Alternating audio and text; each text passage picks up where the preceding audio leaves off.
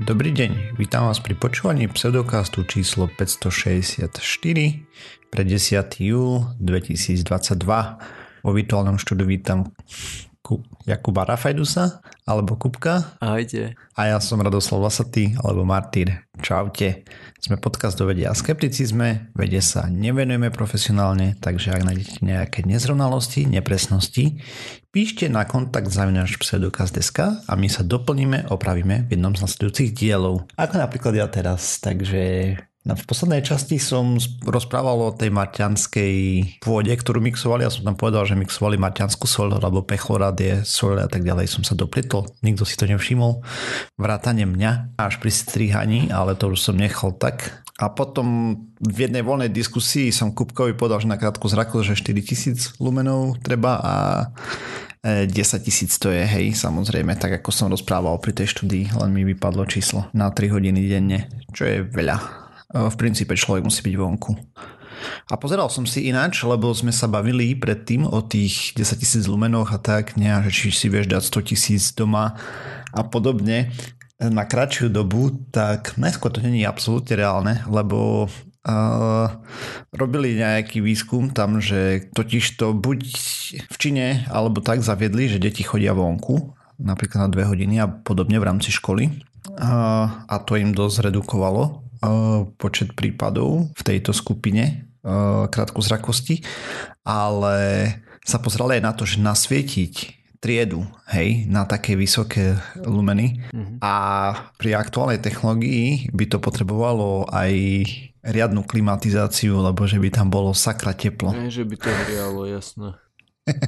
Dobre, a ešte jednu vec sa mi zdá, že som chcel. A som to tak kde písal, nie? A to som si není istý, že či si niečo, ale ešte čo s tým perchlorátom, nepochopil som vôbec, že... že... OK, takže minule som tu rozprával, nie, že namixovali soľ a oni mixovali pôdu a, a pridali okay. tam... Rozumiem, rozumiem. Hej, pri tej maťanskej pri tom maťanskom teste, ako sa tam rozpadávali proste organické zlúčeniny. No, a pýtal si sa ma ešte predtým, ako sme začali nahrávať, že prečo mám iný setup ako zvyčajne. A je to kvôli uh-huh. tomu, že uh, som si presťahoval v rámci takej, nazvime to psychohygieny, alebo neviem ako to nazvať. Doteraz som mal svoju pracovňu, hej, alebo teda pracovný stôl, som mal v rovnakej izbe, v ktorej spím, čiže v nejakej spálni. Ale uh-huh. tým, že už full time pracujem a veľkú časť toho pracujem z domu, tak som si povedal, že potrebujem odlišné miesto. Aj keď, aj keď to má byť iba jedna miestnosť, tak proste potrebujem to, aby som sa ráno zobudil, vstal, obliekol a prešiel do tej inej izby. Tak som si Hej. presťahoval celý stôl, akože nový setup a v rámci toho stiahovania som ešte nechal uh, počítač ako bedňu starej izbe. Proste je odpojený, nie, nie je funkčný momentálne. Tak preto som na starom notebooku. Mm-hmm. Hej, rozumiem. Rozumiem. Ináč to je odporúčané, hej. Je viacej tých psychologických štúdí a tak ďalej. My sme to myslím, že to aj rozprávali niekedy na začiatku pandémie, alebo tak, že čo máš robiť, hej. Je to... Zaviesť si rituály také, že áno, staneš. Áno. Na, pocit, napríklad že niekomu hej. pomáha, že ja neviem, ženám, že proste sa upravia, ako keby išli do práce a tak si sadnú za počítač doma a podobne, hej. Že nie, že v pyžame sa tam dotrigaš. Ja mám napríklad taký rituál, že tiež sa zobudím, idem do druhej izby, kde mám vlastne pracovňu. A nie je to pracovňa, je, je to tam, proste mám pri normálnom osobnom počítači aj mhm. firemný mm-hmm. zložený a prezlečiem sa aj, akože nie do pracovného oblečenia, normálne tričko a dole kraťasy alebo len také niečo veľmi ľahké, keďže v byte máme momentálne okolo 30 stupňov pravidelne. Mm-hmm. Čo je masaker. Takže tak. Jo. Ja napríklad si veľmi užívam, keď hovoríš o teplote, že vždy keď prídem domov, nech je v byte akokoľvek teplo, tak to beriem ako svoju osobné víťazstvo v prípade, že u nás je nejak teplo, ale vonku je teplejšie. Proste za normálnych okolností, keď je v byte 28 stupňov, tak sa tam nedá dýchať, je to hrozné. Ale v prípade, že vonku je 30, tak tých 28 v byte je odrazu úplne luxusný. OK. No, neviem, ja by som chcel, že by tu bolo tak 22 maximum, hej, takže... Mm. No, to... to nemám, nemám rád prílišné teplo. A akože vonku ešte skôr znesiem, hej, keď je viacej, než keď je v byte. Mm-hmm. Len čo 25 je už veľa, hej, 27, 28 je už katastrofa mm-hmm. pre mňa, čiže proste umieram. Jo. A potom už také teploty, to sú teploty, ktoré si predstavujem, že sa vaľam tak kde na pláži a podobne, vieš, ale mm-hmm. to sa nedieje momentálne, takže... Jo. No, tento týždeň, ako bola tá najväčšia tepelná uh, vlna, mm-hmm. tak ja som si spravil taký uh, ochladzovací kútik, že som napustil vaňu a normálne, keď bolo treba, tak som iba vliezol do vane, kde bola nejaká vlažná voda. Iba som tam vliezol na dve minúty, vyliezol, osušil sa a pokračoval som v čomkoľvek, čo som dovtedy robil. OK, za pekne. No dobre, poďme na nejaké novinky zo sveta vedy a podobne. Ja som si pripravil takú veľmi zaujímavú témičku. Teda existuje niečo, čo sa nadáva NASA Deep Space Food Challenge.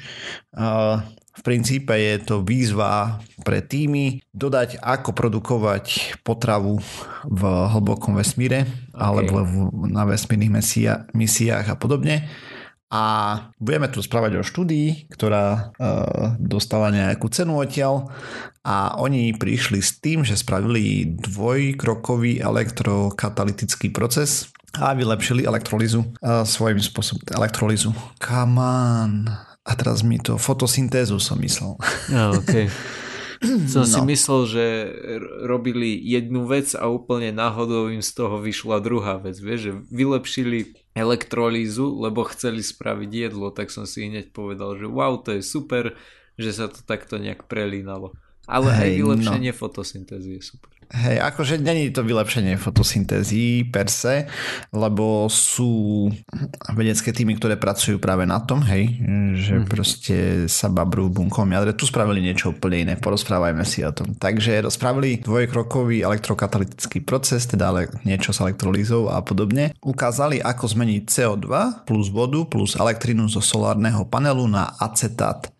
A teda buď na sodíkový alebo draslíkový acetát, závisí od použitého elektrolitu.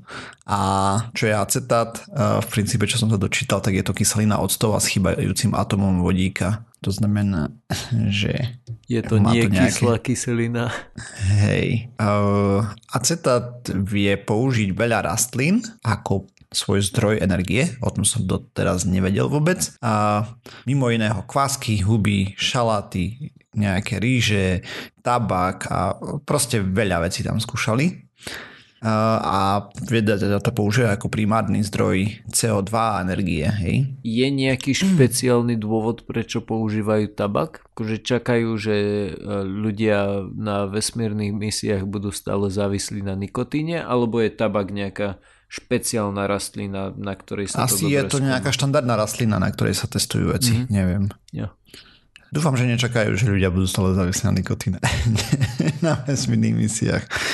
Mám taký pocit, že sa tam absolútne nefajčí, hej, momentálne. Áno, áno, veď to práve, že podľa mňa to bude aj nejaký, nejaká podmienka toho, že keď budú robiť nejaký výber na tie misie, tak myslím si, že nefajčiť bude jedna zo základných podmienok. A teda ukázali, že takto vedia zvýšiť produkciu z, v úvodzovkách fotosyntézy, lebo to nie je fotosyntéza, štvornásobne alebo aj viacnásobne. Takže väčšina rastlín konvertuje CO2 do biomasy.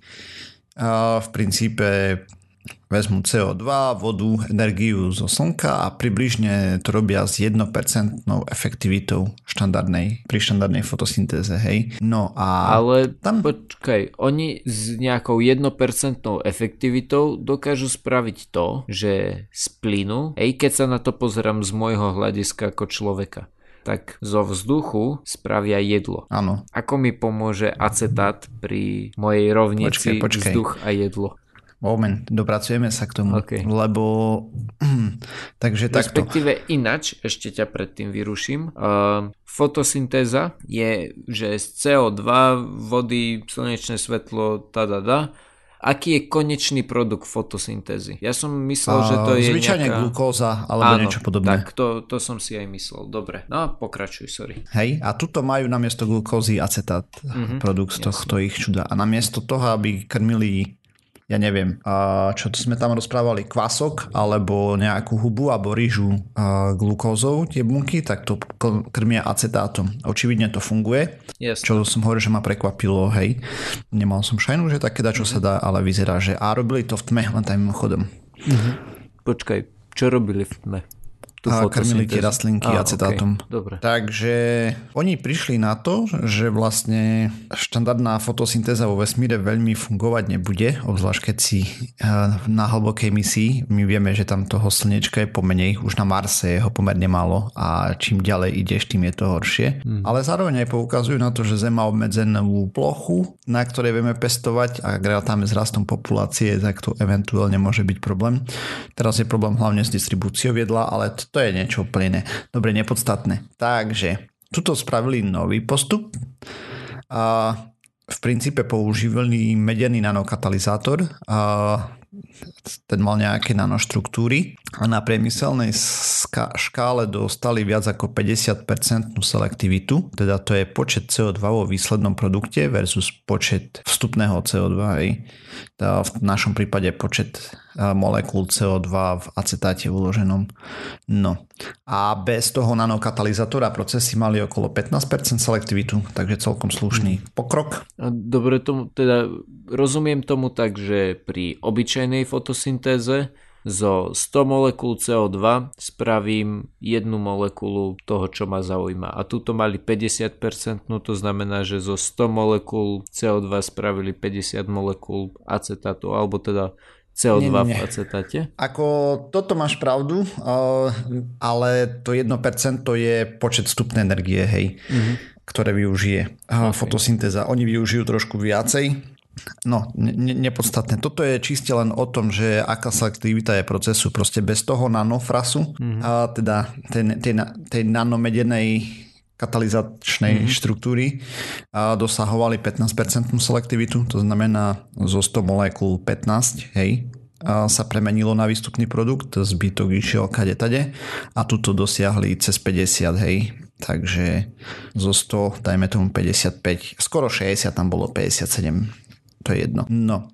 A použili dvojkrokový elektrolizačný systém, najprv CO2 elektrolízou na CO a potom CO, to znamená oxid uhličitý na oxid uholnatý, hej, a potom oxid uholnatý na acetát. A druhá elektrolíza bola. A CO2 je prv privedená ku katode toho elektrolízera a v princípe čo spravili, tak tam bol nejaký komerčný strieborný katalizátor nanesený na plynovej difúznej, difúznej vrstve uhlíkovom papieri a to produkuje vlastne prúd plynu CO, H2 a stopové prvky CO2 a to je potom privedené k druhému katalizátoru a tam to produkuje acetát a tak ďalej. No, s tým, že oni tam poukazujú na to, že plynový difusný elektrolit vylepšuje schopnosť transportovať CO2 ku elektrokatalizátoru a, a dosiahnuť tam vyššie prúdy redukcie CO2 v porovnaní s, typu, s typickými kúpeľňovými reaktormi. Kúpeľovými, to znamená mokrými. nie, nie, nie kúpeľňovými ani kúpeľovými. Dobre, to je nepodstatné. Uh, a tuto konkrétne oni robili elektrolízou s fotovoltaikou, to znamená, že mali solárny panel a odtiaľ dostávali energiu, ale ty môžeš dostávať energiu z atomovej elektrárne, z čohokoľvek iného a je nepodstatné. Proste od niekiaľ potrebuješ, ale tuto konkrétne chceli to vrobiť jednak jednej zo slniečka, hej.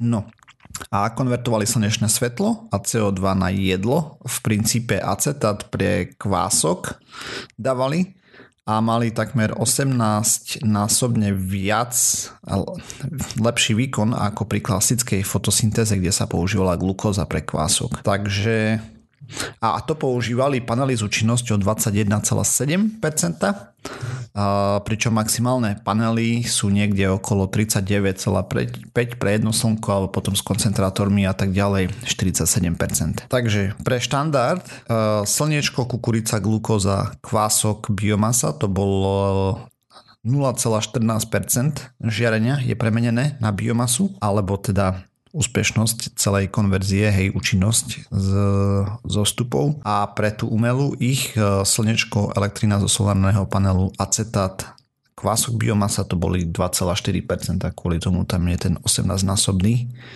nárast a pre riasy to bolo približne 1%, pre klasickú fotosyntézu a 3,5% pre ich systém, pričom teoretické maxima sú 6% pre klasiku a ich systém, no keď rátame tie s koncentrátormi, tak 8%, hej, ale uh, skôr trošku menej. No, nespomínajú tam, ako náročné je údržba to, tej nanofrasy, sorry, údržba toho nanokatalizačného čuda. Uh, keďže je to medené a tak ďalej, neviem, či sa to zanáša, treba to čistiť eventuálne. Fakt netuším, nespomínajú to tam v štúdii, pekne rozebrali do detailov, aké prúdy, koľko mililitrov za sekundu musí tam prúdiť a tak ďalej, proste to optimalizovali úplne do nevidím a potom tam pestovali rôzne tieto rastliny s tým, že kompletne celú stravu spravili, hej, že ja neviem, toľko bielkovín tam bolo, toľko takých látok, takých látok a tak ďalej. Nerozumiem to s tými bielkovinami teraz. A, tak ja neviem, že vypestovali riasy, hej? Mm-hmm. A tie mali toto, toto, toto. Potom k tomu dopestovali s tým ďalšiu rastlinu. Á, ok, rozumiem. Hej, tam mala mm-hmm. proste celý jedálniček plus minus toho spravili. Dáke huby, neviem čo a tak ďalej. Mm-hmm.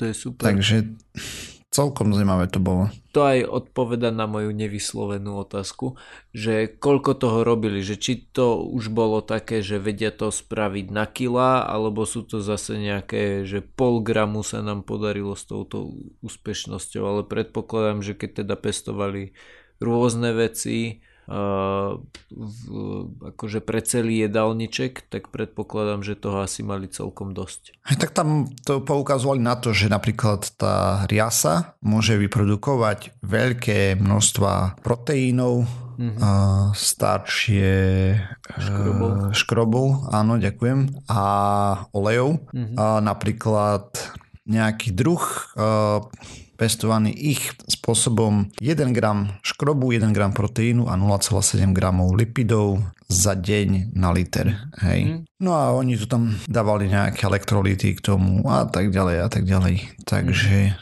No len sa tak v hlave snažím vypočítať, že keď máš gram na liter, dajme tomu, že ti že hento je dostatočné. Tak kebyže máš ako človek zjesť povedzme kilo denne, tak to máš mm. tisíc litrov na človeka. Hej, to je dosť, nie? To je dosť a hlavne keď to máš nejakým spôsobom odpáliť e, raketou zo Zeme.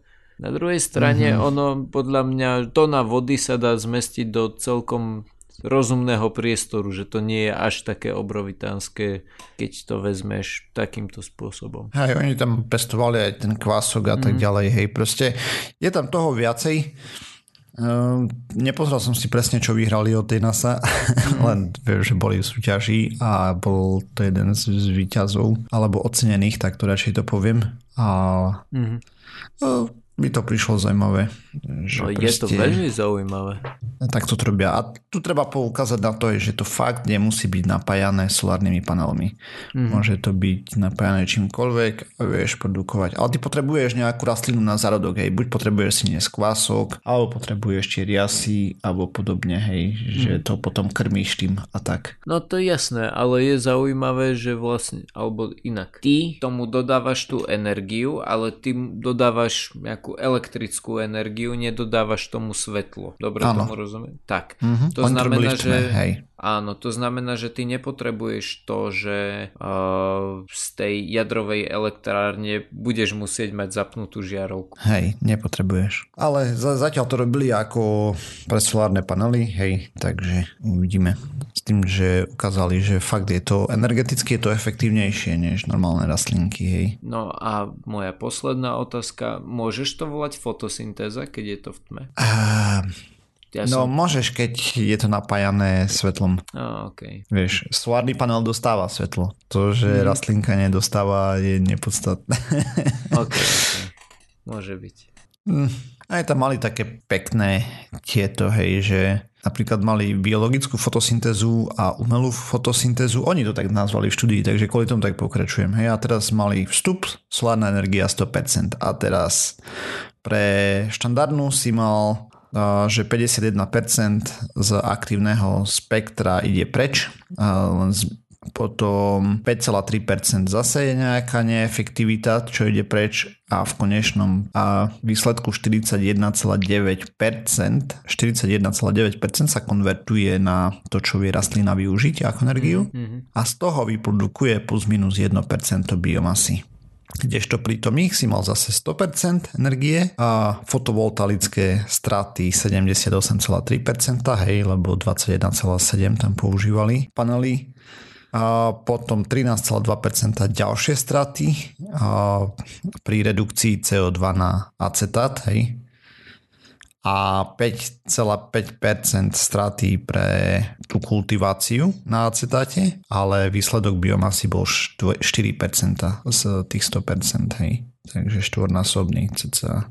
Proste je to, keď, si, keď sa na to pozrieme takto, hej, lebo my sme mohli aj rastlinky pestovať len na fotosyntéze čisto vonku, hej, vo vesmíre, ale toto bude efektívnejšie, proste vypestuješ z menej viac mm. podľa všetkého.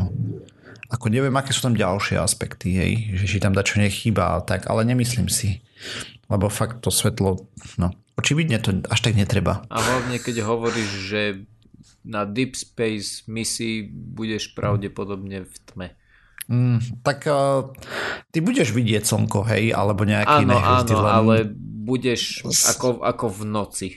Že, ako že budú svietiť plus minus svetielka tak už tá fotka, čo robil Voyager alebo títo, hej, to už vidí, že slniečko je akože ešte červená guľa, ale už nie až taká červená veľká tam z diaľky. A to ne, nebolo až tak ďaleko. No. Ako keď rob... proste jedna uh, prídeš na orbitu Pluta a pomaly Slnko je jedna z mnohých hviezd, hej, trošku jasnejšia. Alebo keď je na Pluto, tak trošku ďalej. No proste. Dobre, toľko z mojej strany k tejto štúdike cool vec.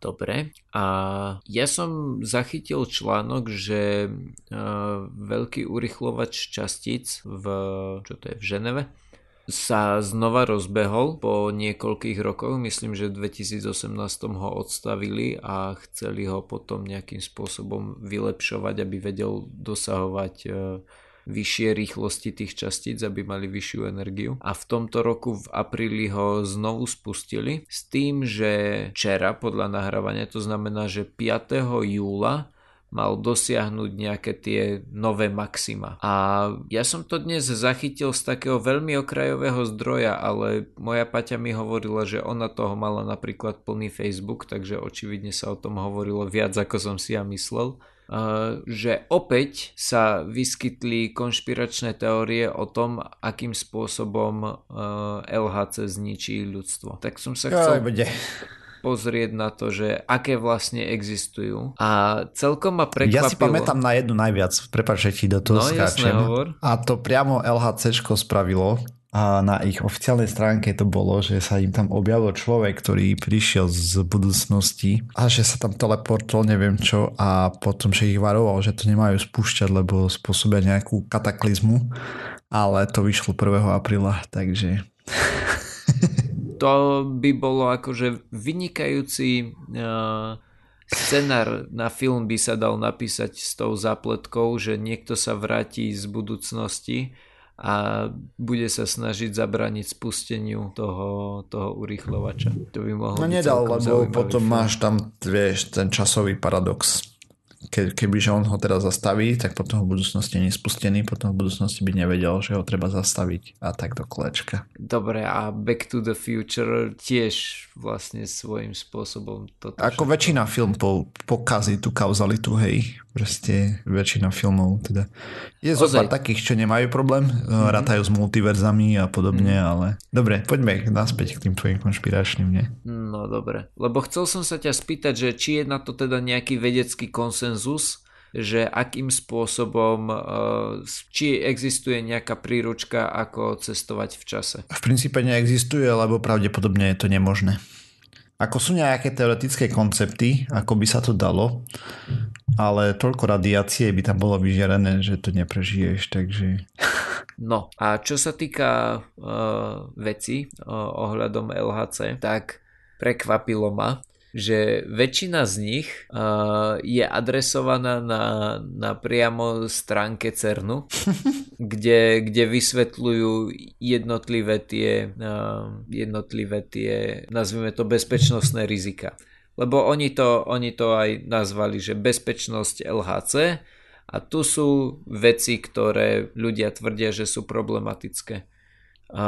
Čo ale neadresujú na tej stránke je to, čo som našiel a síce, že LHC by mal otvoriť portál do pekla.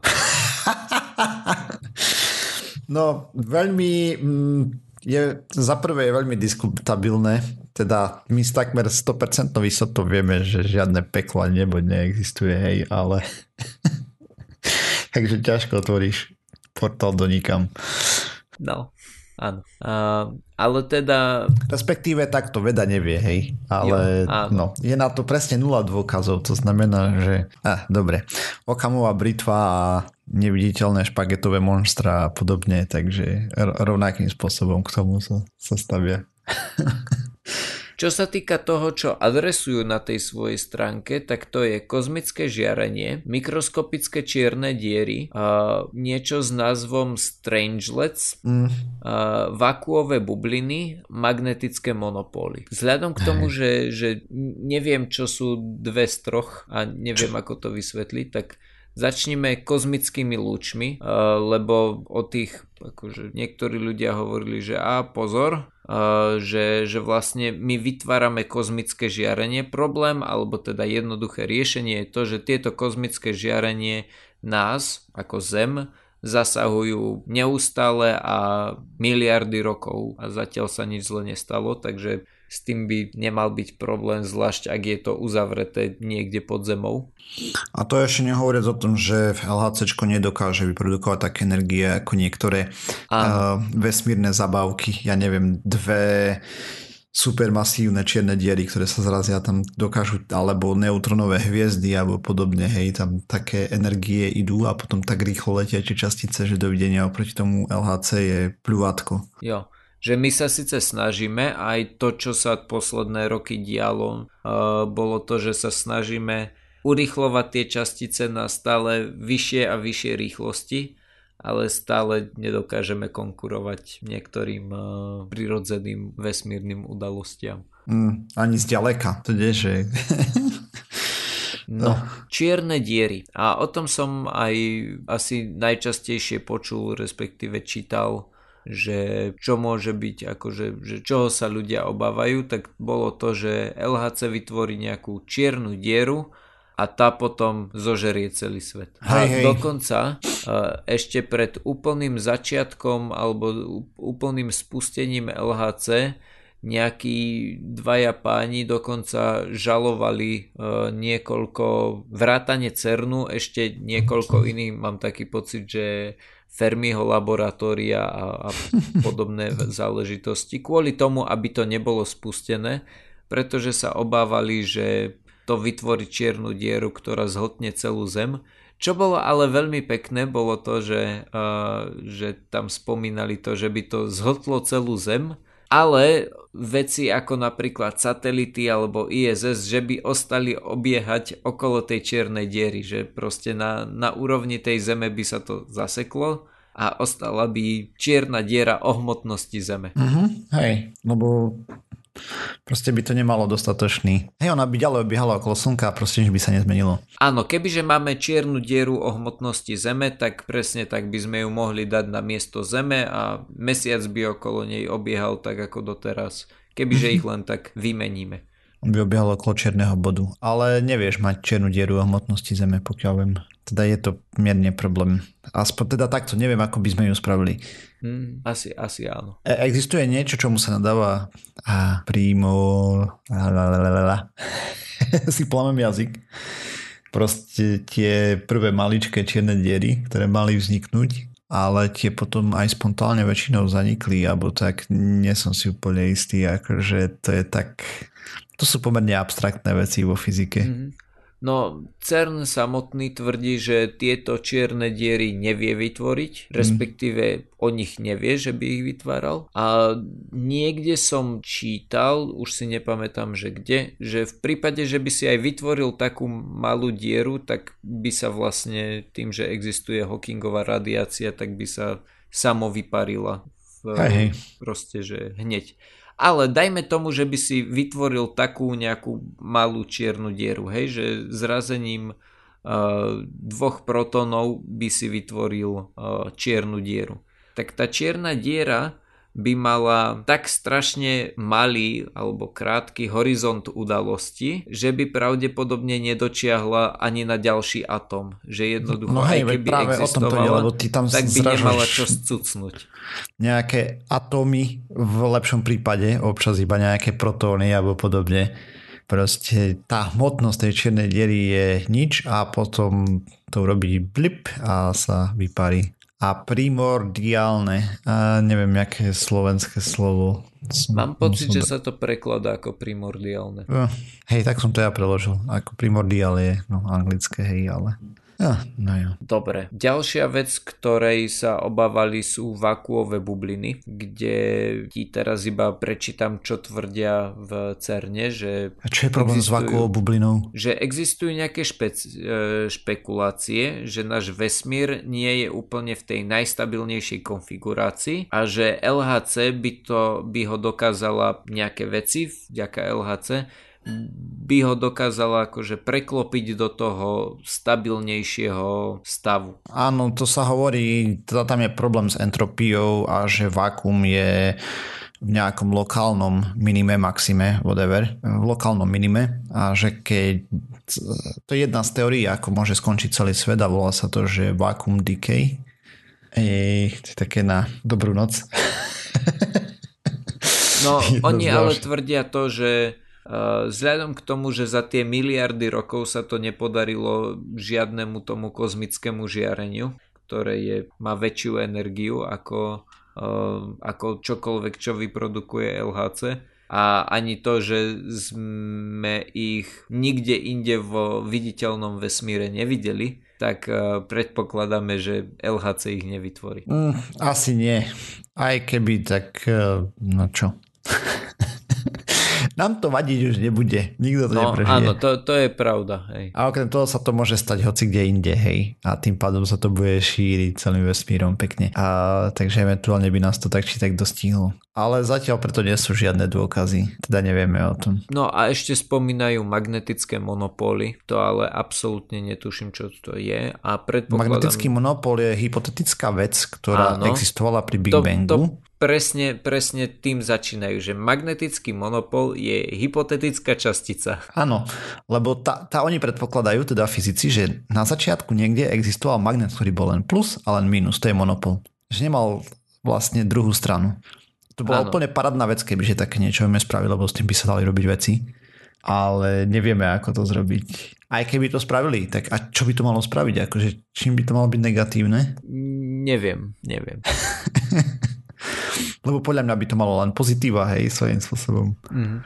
Keby žijeme robiť magnetické monopóly. Teda nie som si úplne istý, ale... Jo. No a čo také úžasné by si s tým vedel urobiť? Akože veď celá stranda magnetov bola tá, že si pritiahol a mohol si aj odtlačiť a takto by si mal magnet, ktorým by si vedel iba pritiahnuť. To je polovica Alebo iba strandy. Hej, že by si spravil plusko, plusko a tak ďalej, nemal by si tú druhú stranu ako nejaké úplne divné magnetické pole by tam bolo a tak. Akože podľa, ja si neviem predstaviť, čo by som s tým ja vedel robiť, lebo na to som príliš hlupučky, mm. ale viem si predstaviť, že chytrí ľudia by našli brutálne využitie pre monopóly. Mm. Hej, predpokladám, že to magnetické pole, ktoré by to produkovalo, by bolo asi zaujímavé lebo však aj dnešné využitie magnetov je v veľkej časti práve, že sa využívajú tie ich polia. Hej, hej. Ako hovorím, chytré hlavy by niečo vymysleli s tým, hej, ja nič, možno Určite. maximálne nejakú hračku. Uh, ale viem, že keď budeš deliť magnet na úplne drobné časti, tak stále budeš mať plus a minus. Hej, proste mm-hmm. nevieš to rozdeliť tak, že z jedného tam budeš mať len minus. Mm-hmm. Aspoň zatiaľ nevieme. Takže, takže tak. Hej, vieš, čo ma na tom zarazilo, že vlastne okrem tých čiernych dier, že by mohli vedieť vytvoriť, čo môže byť nejaká reálna obava, lebo keď o tom nevieš a, a s akými hmotnosťami tam pracujú a tak ďalej, tak si môžeš myslieť, že spravia nejakú väčšiu, ktorá začne žrať veci okolo seba vo mhm, veľkom mm-hmm. a potom zožere celú zem. Áno, a to je väčšinou, že keď som sa s niečím stretol, lebo snažil som sa to vygoogliť, tak na 90% som sa stretoval práve s čiernou dierou. Uh-huh. A potom ešte tá druhá vec s tým falošným vákum, hej, že sme teda, no nie, nie sme ešte na absolútnom minime, uh-huh. že by to mohli triggernúť, tak to sú akože dve také, čo by mali ohroziť, ale tie zvyšné, akože vákuová bublina, no a čo, však milión ľudí má doma vákuové komory, kde robia vákuové bubliny. a podobne. No nič. Dobre. Poďme teda to zavrieť. Takže sme sa dopracovali na záver tejto časti. Ďalšia časť znova o týždeň. Nájsť nás môžete na www.pseudokaz.sk, kde nájdete aj zdroje, ktoré sme používali pri príprave tém. Okrem toho nám môžete písať na kontakt za náš pseudokaz.sk a sme na sociálnych sieťach, Facebooku, Twitteri, na YouTube, na iTunes, na Spotify aj a všetkých možných a nemožných podcastových agregátoch. Ak nás chcete podporiť, lajkujte, zdieľajte, dávajte páčiky, príďte nás pozdraviť na Discord. Čaute. Ahojte.